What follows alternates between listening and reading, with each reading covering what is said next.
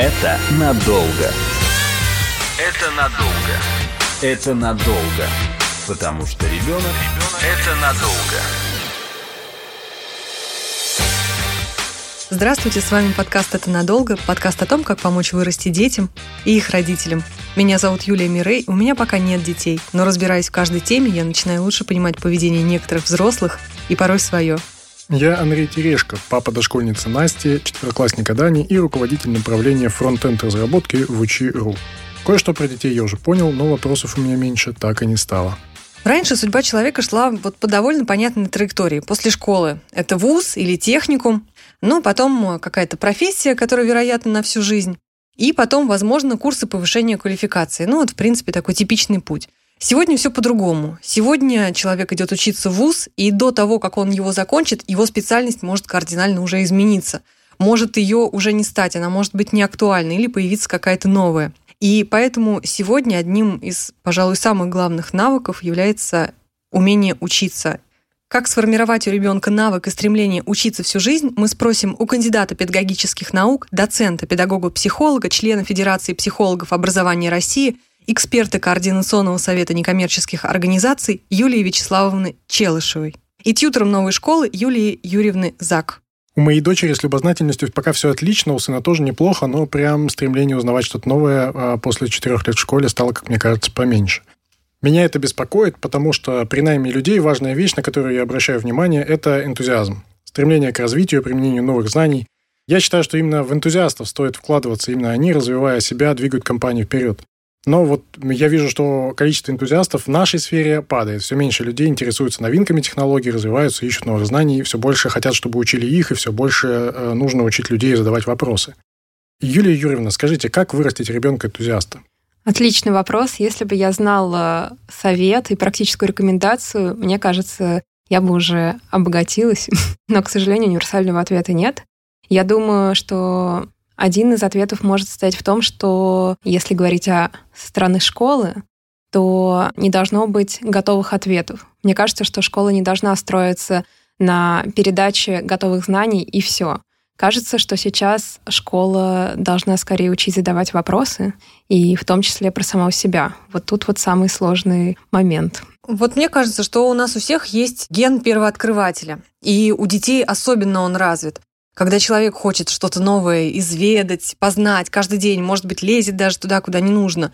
Но в какой-то момент этот ген почему-то перестает работать. И, возможно, сейчас, наверное, мне лучше скажете, наверное, это и есть двигатель того, чтобы учиться всю жизнь. Вот почему он перестает в какой-то момент работать и как этого не допустить? Хотелось бы, чтобы Юлия Вячеславовна ответила. Дело в том, что у нас сегодня все в студии Юлии, поэтому мы будем сегодня по имени отчеству. Юлия Вячеславовна. А, но дело в том, что вот этот самый ген первооткрыватель – это ген, который формируется в дошкольном возрасте. И э, как раз того, когда ребенок начинает задавать вопросы. Он задает вопросы, зачем, почему, откуда, я хочу, дай мне посмотреть, а что здесь в шкафу находится и так далее. И вот как раз задача родителя не сказать «подожди, отойди, сюда нельзя», а ответить на эти вопросы. Причем ответить не просто односложно и формально, чтобы просто отмахнуться от ребенка, а ответить таким образом, чтобы остался еще момент недосказанности, который бы ребенок хотел сам уточнить, проверить да, каким-то опытным путем. То есть с любого вопроса у ребенка начинается история практической деятельности. Это как трейлер важно. в фильмах, да? Да, совершенно верно. То есть заинтересовать ответом на вопрос, который задал ребенок. Скажем, история мореплавания. Вот так вот. Как заинтересовать ребенка? Ну, если он смотрит мультфильм какой-то, да, допустим, он посмотрел, спросил там, а кто это? Да, вы можете рассказать ему про какого-то мореплавателя, построить вместе с ним корабль, да, дать ему возможность посмотреть какой-то еще дополнительный, может быть, фильм, проиграть, с конструктором простроить, да, нарядить его в этот костюм, дать ему возможность почувствовать, угу. причем костюм сделать вместе с ним, да, для того, чтобы эта заинтересованность была. И еще эту ситуацию обязательно нужно закреплять в игре. Обязательно. Да, любой вопрос, потому что дошкольники, ведущие деятельности, игра. Они угу. играют. Им это очень важно. Не просто услышать и не понять. У них образное мышление. Им надо услышать и увидеть ответ на свой вопрос. Интересно. Можно я сразу задам вопрос? Вот Юлии Юрьевне. Я в свое время как-то нашла книжку Ой, она называлась «Антропосовский», вот, «Путь познания». Значит, вальдорфские школы использовали ее в качестве какого-то пособия. И там как раз описывалась вот такая методика, что когда они, допустим, изучают какие-то клетки по биологии, то у них все на тему этих клеток по биологии. Они пишут диктанты на эту тему, они там в математике как-то разбирают. Вот точно то, что вы сейчас сказали, такой правильный путь. А вот э, сейчас как он работает, не работает? Может быть, в вашей школе что-то подобное есть? Но есть идея о метапредметности. И есть идея о том, что вообще программа по каждому предмету должна согласовываться друг с другом. И если есть э, возможность э, какую-то тему изучить с разных сторон и с разных ракурсов, это делать. Конечно, идея такая есть. Организационно, конечно, пока что не получается, кажется, всегда. Задача, я думаю, достаточно амбициозная, но, кажется, ее решает, например, проектная деятельность. Вот участие в каких-то, вернее, в создании или в ответе на какие-то масштабные вопросы можно прикоснуться к разным областям. Ну вот, например, у нас на приемной кампании иногда задается такой вопрос ребятам, а какой предмет, как вам кажется, нужен, чтобы полететь на Марс? Вот какой предмет самый главный для этого? Кислород. Предмет учебный, конечно, имеется в виду. Ага. Какая школьная дисциплина, чему нужно обучить в первую очередь? Чтобы быть готовым к полету на Марс. И рождаются большие дискуссии в этот момент. И тут как будто бы изучение предмета становится другим угу. и в некотором смысле метапредметным. Но проектная деятельность это клево, хотя с ней есть большие проблемы в современной массовой школе. Даже то, что называется проектной деятельностью, ей по факту не являются. Но я вернулся бы обратно как раз про то, что говорила Юлия Вячеславовна, и то, что говорила Юлия Юрьевна в начале. Мне кажется, что здесь есть небольшое противоречие. Потому что когда мы говорим о метапредметности, о проектной деятельности, не в том смысле, в котором оно должно быть, а в котором оно есть в массовой школе, это все-таки научение, то есть это передача знаний ребенку каких-то, которые мы сами решили ему передать. А сначала звучала такая мысль, что нужно учить ребенка задавать вопросы, не давать ему всей информации. Где правда? Где баланс? Баланс, знаете, в чем? В том, что первый класс, когда приходит ребенок, который умеет задавать вопросы, выстраивает таким образом систему, что родители почему-то, практически большинство родителей, уверены в том, что ребенок пришел в первый класс вместе с ними. И они начинают за него проходить процесс учебы. И вот этот процесс учебы, он моментально в течение одного года снимает проблему задаваемых вопросов. Потому что родитель учится задавать вопросы сам, не давая возможности ребенку ответить на эти вопросы да, те, которые касаются учебной деятельности. И вся проектная работа, которая идет с первого класса, она фактически ложится на родителя, а не на ребенка. И ему перестает быть интересна учеба. Он теряет интерес к учебе, хотя первый класс – это ведущий вид деятельности учебный. Мотивация к учебе формируется. И если мы хотим, чтобы в 11 классе ребенок учился, он должен учиться в первом классе сам, самостоятельно. И родитель рядом помогает, но не делает вместо него а вместе с ним. И это совершенно другая история учебной деятельности. И тогда к 11 классу он умеет выстраивать цели, он точно знает, что он хочет, и он понимает, что мотивы к учебной деятельности, они не просто формальны, а они могут привести его к какой-то жизненной цели. А когда он не понимает этого, когда родитель говорит, да какая разница, я знаю, куда ты пойдешь учиться, сейчас нам надо получить, отметить, написать, издать и забыть. Мотив теряется к учебе. Поэтому научить дальше уже практически невозможно. Юлия Вячеславовна, вот, например, задают им нарисовать в первом классе крючочки или выучить стихотворение какое-нибудь «Белая береза», то как правильно и как неправильно себя вести родителям в этом случае? Неправильно не задавать домашние задания в первом классе. Это неправильно. Оно должно быть посильное, но оно должно быть. Потому что если его не будет в первом классе, в тот момент, когда ребенок готов учиться и, самое главное, хочет, да, он дальше теряет механизм закрепления знаний, которые дали ему в школе. Второй момент неправильный. Когда дали домашнее задание, родитель начинает постоянно спрашивать, когда ты уже сядешь за уроки, пошли уже делать уроки, надо делать уроки, покажи, что нужно сделать. Но неужели ты не можешь повторить? Посмотри, как это просто, и начинает делать. Если дали нарисовать рисунок, но ну, большинство родителей говорят, не, ну ты что, давай лучше я что-нибудь помогу. Вот папа у нас хорошо рисует. Угу. Да, вот папа может точно нарисовать, склеить и принести, да? И получаем в первом классе конкурс поделок родителей. Угу. Вместо того, чтобы получить конкурс поделок детей. А вот как правильно теперь? А вот как правильно, когда ребенок приходит из школы, не спросить его сразу, что задали, да? Настроение, как ты себя ощущал, с кем ты общался, да, какие-то состояния свои эмоциональные, чтобы ребенок отрефлексировал. И только после этого вопрос, давай посмотрим, что нам задали. Нам, да, но не в том плане, что мы сейчас вместе будем делать, а мы, я тебе готов помочь, если тебе необходима эта помощь, да. В чем я тебе могу помочь? Ты справишься? Посмотри, давай попробуем. Да, рядом посидеть, но не взять его руку, а рядом посидеть и посмотреть. И то первые полгода в первом классе. Угу. А дальше он самостоятельно вполне может с этим справиться. Угу. Но просто нам хочется, чтобы он остался ребенком. Да, и родитель подсознательно начинает за него выполнять какую-то задачу. Но на самом деле я тут возражу, выступлю таким адвокатом дьявола и скажу, что, что обычно говорят родители, что ну, там же все очень сложно, но он же сам ну никак. А если ему поставить плохую оценку, он же будет переживать. Как он с этим справится? Вот если ему двойку поставят, это же ужас. Он же этого не переживет, говорят родители. Имея в виду себя, конечно, но все-таки. Как же быть? Конечно, это родители не переживут. Но ведь неуспехи – это тот момент, который необходим личности для его становления. Любой неуспех, он рождает успех, если правильно настрой существует. Да, то есть это нужно понимать, что двойка – это не конец света, не конец жизни. Это для родителей, наверное, конец света.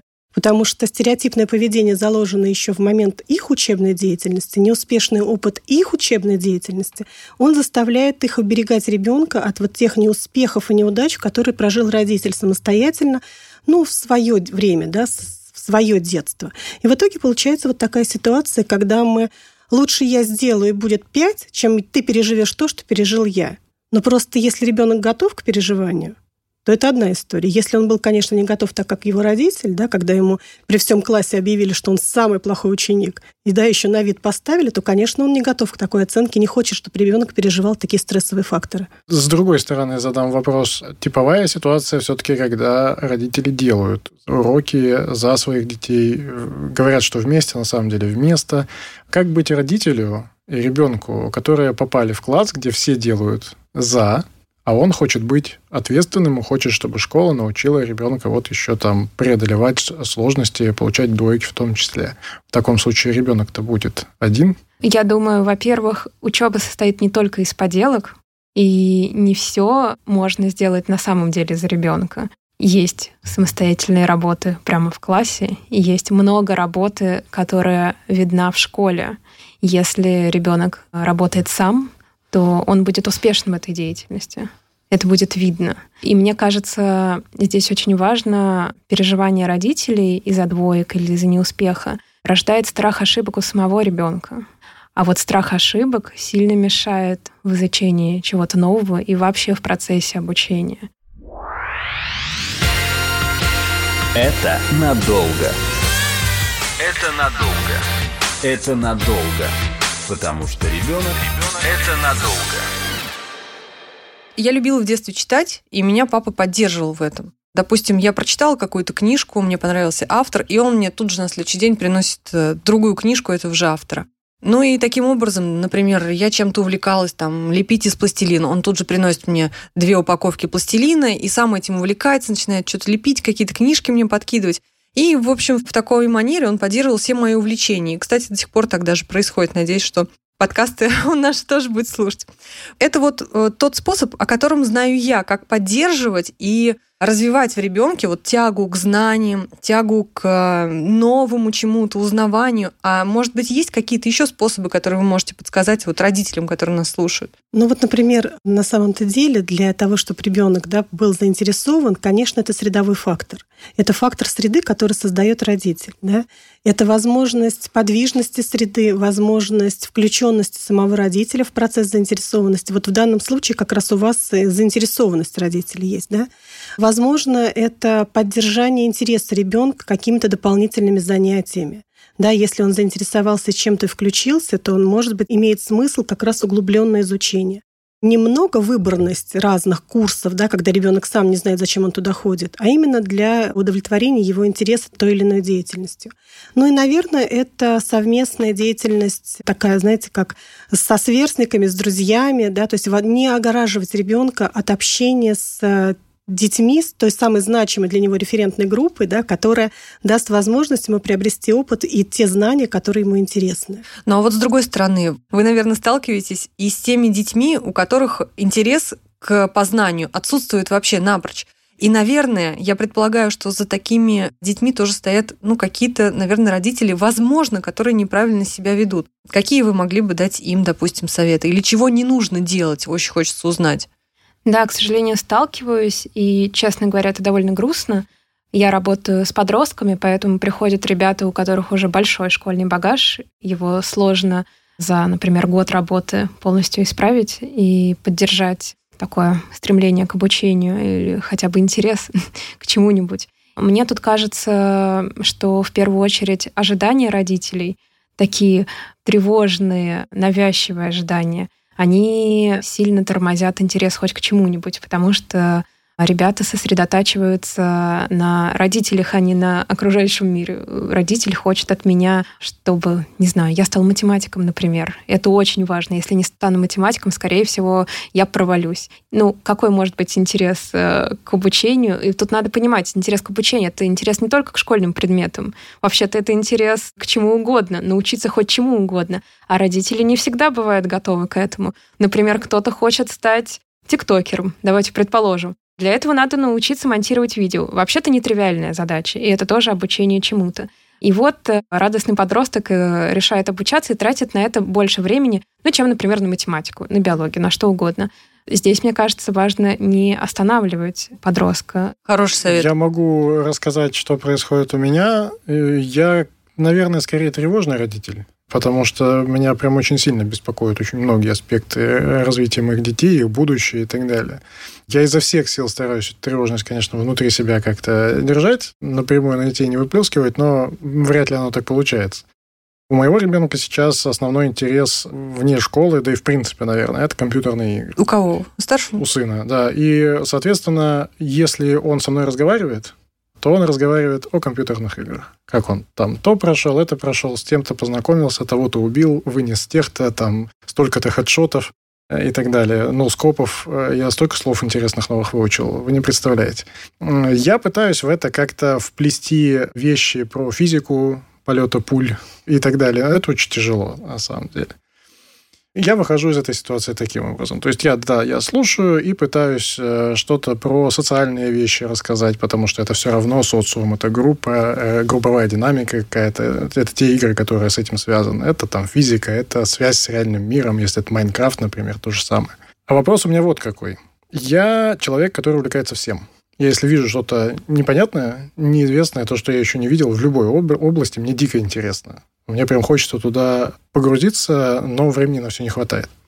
И мне кажется, что это очень хорошая э, штука. Ну, естественно, раз она у меня есть, вот, надо ее как-то э, детям передать. Есть альтернативное мнение, что там, где ты слаб в чем-то, там, где ты что-то не знаешь, туда не надо усилия тратить. Надо, наоборот, усилия прилагать туда, где у тебя все хорошо получается. Например, ребенок способен в математике. Надо в математику. Надо его математический класс и прям туда давить. Все остальное не так важно. Как правильно на самом-то деле? То, то есть э, правильно развивать вширь или правильно вот одно что-то выбрать? Вот у ребенка получается математика, давайте мы вот туда вот будем все вкладывать. Честно говоря, я думаю, что в первую очередь нужно отталкиваться не от того, что хорошо получается, а что плохо, от того, что интересно. Вот тут как раз и подвох кроется, потому что когда у ребенка что-то получается хорошо, его это и в большей степени интересует. Если у него что-то не получается, это отталкивает. То есть сложности отталкивают. Вот как научить ребенка не бояться сложностей, чтобы они не отталкивали? А откуда он знает, что у него что-то получается плохо, если он не попробовал? Мне кажется, что ребенку надо не настаивая, незаметно вместе с ним, да, а может быть, да просто только вам, да, включиться в какую-то деятельность, которая может заинтересовать ребенка. Ребенок боится всегда неуспеха. Он боится всегда быть неуспешным, непринятым вами прежде всего, как родителями. Да, учитель уже вторичная история. А вот родитель — это первичная история. Если я все время в лице родителя не успешен, то я не буду брать ту деятельность, которая для меня не знакома. Не потому, что она мне не интересна, а потому что вдруг там будет неуспех, и опять еще раз папа скажет или мама мне скажет, но я же тебе говорил, не ходи да, у тебя опять ничего не получилось. И вот как раз вот эта история поддержки, Да, ребенку всегда очень важно ощущать поддержку взрослого в любом возрасте. Даже если ребенку 30 лет, ему очень важно ощущать поддержку своего родителя. На самом деле это психологическая да, такая защищенность для организма, да, для психики человека. Поэтому ребенку, конечно, очень важно, чтобы родитель его защищал. Не в плане амбразуры, не в плане выяснения отношений с одноклассниками, с учителями или еще с кем-то, а в плане поддержки его деятельности, которой он занимается. Если у тебя что-то не получилось, это не трагедия жизненная. Да, если у тебя здесь что-то не получилось, давай попробуем еще раз. Давай попробуем вместе или посмотри, как делаю я. И у тебя, возможно, что-то получится. Но не получится обратная ситуация, когда вот ребенок задает вопрос родителю, и родитель всегда на него отвечает. Не ищет ничего, не показывает, что надо искать информацию, просто отвечает. Он все знает. Говорит ребенок, вот у меня не получилось, родитель говорит, ну делай как я, и делает все идеально. Мне кажется, тут родитель э, должен, ну как должен, хорошо бы занимать, э, с одной стороны, позицию такой готовности оказать поддержку, помощи, ответить на вопрос, но если вопрос, например, конкретный, как вот это чинится. С другой стороны, если что-то не получилось, вот здесь здорово вместе поразбираться, что не получилось, а не дать готовый ответ. А как тебе кажется, почему не получилось? А вот это ты как сделал, а здесь как поставил? Может быть, попробовать по-другому? Кажется, такой подход помогает удержать баланс между готовой информацией и, например, исследовательской позицией. Это надолго. А если вернуться, к примеру, с компьютерной игрой, которую ты привел, мне кажется всем вот моим существом, что это какая-то бесполезная трата времени. И как родителю в таком случае, если он думает так же, как я, вот не прийти в комнату и не сказать, ну опять ты какой-то вот фигней занимаешься, лучше под примеры порешал, ты вчера двойку поставили, а ты опять сидишь вот упулился и сидишь вот эти вот компьютерные игры свои играешь с одной стороны, это же его увлечение, с другой стороны, мне кажется, оно какое-то вот бесполезное. И интуитивно, мне кажется, что я не права, если я так войду и скажу, как правильно. На самом деле любая компьютерная игра, она нацелена не просто втянуть ребенка в эту игру, да, у нее есть еще очень много задач, связанных с развитием мыслительных функций, да, и стратегическое мышление, и правильный глазомер, да, и правильный расчет э, там в каких-то определенных там, да, каких-то героев – ну и так далее, и так далее. Там очень много задач, которые могут способствовать развитию психических процессов. Вопрос родителю. Почему ребенок-то играет? С чем это связано? Может быть, он устал? Может быть, у него стрессовый фактор, который он просто не знает, как переключить. Может быть, у него фактор того, что родитель все время говорит, иди в свою комнату и сиди там. Чего ему в этой комнате сидеть? Да, у него четыре стены в этой комнате и окно.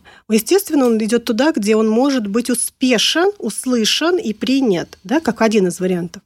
Это может быть ситуация того, что ребенок просто повторяет модель поведения одноклассников когда есть дети, которые играют, да, и он тоже хочет быть успешен, и вот эти вот объединенные игры, они дают возможность быть включенным и научиться общаться с одноклассниками в том числе. Но здесь немножечко другая история, да, если мы считаем, что это бесполезная деятельность, то какая деятельность полезная? Для родителя, да, то есть он не может, ребенок не может делать уроки постоянно. Ребенок не может все время сидеть и читать. Да. Если мы хотим его увлечь какой-то другой деятельностью, мы должны приложить усилия, чтобы его увлечь. Да, это не просто сказать «иди и делай», а это взять вместе с ним и начать делать. И причем в определенном возрасте. В подростковом возрасте уже поздно что-то начинать делать, потому что это возраст уже сформированных абсолютно психических процессов и деятельности. Это дошколка и младший школьник. Все. Дальше можно уже просто принимать и любить тот вариант, который вы сформировали. Больше мы ничего сделать не сможем. Понятно. То есть, в общем-то, как и с ТикТоком, пример компьютерной игры, это из одной серии. Нельзя говорить ребенку, что вот это какая-то фигня, а вот это вот хорошо, угу. иди учи математику. Нет. Потому что математика будет отторгаться стопроцентно сразу. Про ТикТок, э, на самом деле, про игры. Ну, э, э, я вот, наверное, можно сказать, геймер был ага. когда-то, да. И, к сожалению, на самом деле, к сожалению, у меня сейчас нету времени на игры. Я, как бы, у нас есть время вот с сыном, когда мы с ним играем по выходным. У нас там есть по часу выходные, когда мы играем с ним вместе. И я, с одной стороны, понимаю, что да, игры на самом деле не только бывают полезны, в смысле навыков каких-то. Это социальные навыки в многих играх, особенно в многопользовательских играх. Это и другие вещи, да, за которые я могу зацепиться и что-то ребенку объяснить. Например, в современных играх очень классная физика. Вот это то, что я могу хорошо и долго объяснять. Ужасно занудно, наверное, но все-таки что-то в голове останется. Но игры – это не знание чаще всего. Сейчас игр, связанных со знаниями, нету. Раньше, когда вот только появилось, да, когда-то давно, когда, да, я был еще молод, были такие квесты неторопливые, где надо было прям подумать, чтобы перейти на следующий этап. Сейчас таких игр объективно стало меньше. Почему? Ну, потому что экономика не сходится. Тут все понятно. Комментируя ваш вопрос с позиции родителя, вы говорите четыре стены, и там ничего нет. Ну как же нет? Там есть Lego Technics, там есть книжки прекрасные. У Пусть вас. он... У вас дома. Но не у всех родителей это есть. Хорошо, книжки это могут быть. Вот у нас Если там он несколько любит читать, полок, и вы его научили, несколько да. полок книг. Пожалуйста, читай, но нет. Ну, ладно, у меня сын читает. Не так, как я бы хотел, он читает вверх ногами там где-то, но он это делает. Э, но все равно, когда родитель видит игру, в любом случае он может сказать, ну это же не знание. Он же новые знания не получает в этот момент. Навыки какие-то, да. А где знания? Он не может учиться 24 на 7. Ребенок не может учиться, так же, как и взрослый. 24 на 7 это невозможно. Есть какие-то вещи, которые формируют новые знания, есть, которые закрепляют старые знания, есть, которые связаны со снятием стресса и переключением видов деятельности. Да, есть какая-то история, связанная с тем, что в конце концов у ребенка должно быть личное время. Личное время на его личную деятельность. И как раз это личное время он тратит на игру в данном случае. Если вот ребенок сделал что-то хорошо, выиграл Олимпиаду, например, или просто он был двоечник, а тут решил какое-то уравнение, все офигели в классе. Как правильно хвалить и ругать ребенка? Так, чтобы не отвратить его навсегда от того, чтобы получать новую информацию, для того, чтобы идти по новому пути и узнавать что-то новое. Хвалить, мне кажется, можно по-разному, но в любом случае искренне. Не стоит, э, мне кажется, пытаться выдать какую-то формальную похвалу. Молодец. Дети всегда, и да и не только дети, всегда чувствуют, когда это нечестно, и не поверят вам, и больше ваша похвала не будет считаться какой-то ценной. Ну, не даже не похвала, а обратная связь. Поэтому честно. А проругать, вот здесь вопрос. Для чего ругать? Зачем ругать? Нужно точно. Ну, хорошо, к примеру, вот им задали писать какое-то сочинение. Написал плохо. ну, откровенно плохо. Похвалить не за что. Или, допустим, вообще написал две строчки, потому что гонял там футбол с ребятами. Как правильно ему сказать или поругать, не знаю. Мне кажется, во-первых, учеба это его дело. Вот он ругает вас за то, что у вас какие-то неуспехи в работе. Ну, вряд ли. Ругают ли вас ваши близкие за то, что у вас Я неуспехи в работе? Я такой прям, прямо скажу. ага. Нет, но это правда его дело. Уже тот возраст, э, когда нужно разделять э, зоны ответственности. Конечно, можно с ним об этом поговорить. Я понимаю, что родителям бывает не просто это видеть и просто молчать, делать вид, что ничего не происходит. Можно об этом поговорить, но скорее, может быть, спросить, что случилось, почему он написал две строчки в этом сочинении. До этого всегда писал хорошо, а сейчас плохо, или всегда пишет э, плохо. Что он сам про это думает, а что у него получается. И исследовать вместе с ним, что не получается. Потому что, может быть, ну, масса причин, почему у него не получилось. Э, просто поругать не всегда э, что-то не выходит просто потому, что не постарался. Вот как будто и не бывает этого не постарался. Что-то за этим всегда стоит. Юлия Вячеславовна, а вот топ-5 ваших советов или топ-5 упражнений каких-то, которые могут сделать родители со своими детьми для того, чтобы дети навсегда полюбили учиться? Прежде всего, на самом-то деле, вот первое, научить детей да, управлять своей деятельностью или временем. Да, научить временем это, конечно, такая уже избитая вещь, которую не все родители это тренируют. А вот деятельностью запросто. Купите ребенку песочные часы, чтобы он контролировал свое время, для того, чтобы он видел это время, да, и мог понимать, сколько времени на что у него уходит. Наверное, момент, связанный с искренним диалогом с ребенком. Да? То есть вот это второй момент, который очень важен. Да? С ребенком нужно не просто отвечать на вопросы, а вступать в диалог, разговаривать с ним, чтобы ему было интересно. И вам это было искренне интересно. Очень важный момент научить ребенка отдыхать, а не только учиться. И показать ему, как нужно отдыхать, может только родитель. Да, что даже на отдыхе мы можем что-то увидеть, чему-то научиться. Но это будет процесс не получения знаний, да, а начальный этап познания. Да, то есть это вот такой с чем, на что похоже, что это такое, да, почему вода соленая, ну и так далее, да, то есть какие-то ответы на вопросы, но при этом это никак не связано с учебой, да, с оценками и так далее. Очень важный момент а, вообще забыть о том, что в школе враги для ребенка. Вот очень многие родители почему-то так и настраивают детей изначально да, что здесь все хорошо, а там все плохо. Причем это не важно, педагогический коллектив или детский коллектив. Это вообще не имеет никакого значения. Школа перестает быть союзником. Это вот такая очень важная тема. И, наверное, еще один очень важный момент – это неважно, умеет или не умеет, любите ребенка. Да, и вот этот вот момент, он даст возможность ребенку силы для познания. Это хорошо звучит в теории, на практике немножко сложнее. Конечно, Про... потому что это работа, да. очень сложная. И я, например, от себя могу сказать, что история про вот игры компьютерные, опять же, да, и про то, а, что он интересуется не тем.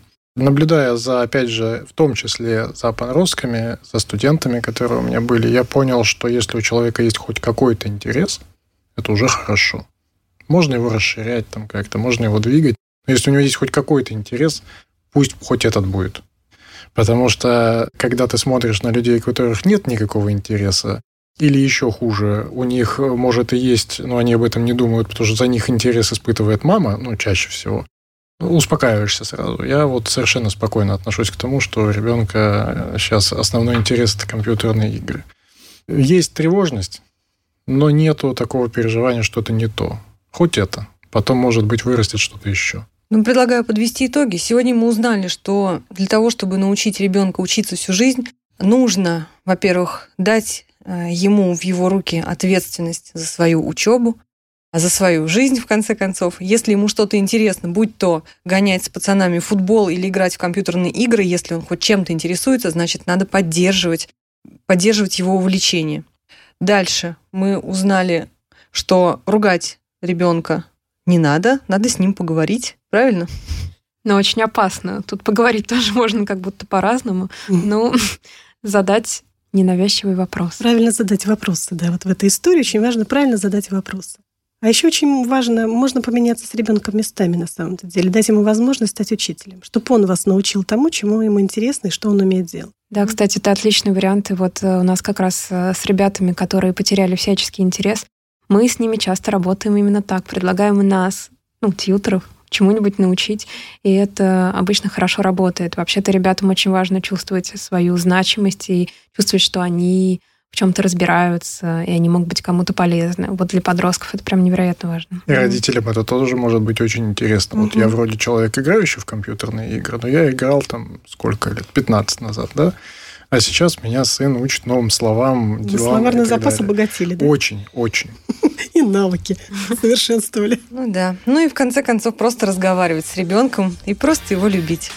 С вами был подкаст «Это надолго». Сегодня мы говорили о том, как научить ребенка учиться всю жизнь. У нас в гостях были кандидат педагогических наук, доцент, педагог-психолог, член Федерации психологов образования России, эксперт Координационного совета некоммерческих организаций Юлия Вячеславовна Челышева и тьютер новой школы Юлия Юрьевна Зак. Подписывайтесь на подкаст на сайте ria.ru, в приложениях подкаст, Web Store и Google Play, Яндекс Музыки или смотрите нас на YouTube-канале Подкасты РИА Новости. Комментируйте и делитесь с друзьями. Будем и дальше помогать расти детям и их родителям. Это надолго. Слушайте эпизоды подкаста на сайте ria.ru в приложениях Apple Podcasts, CastBox и SoundStream. Комментируйте и делитесь с друзьями.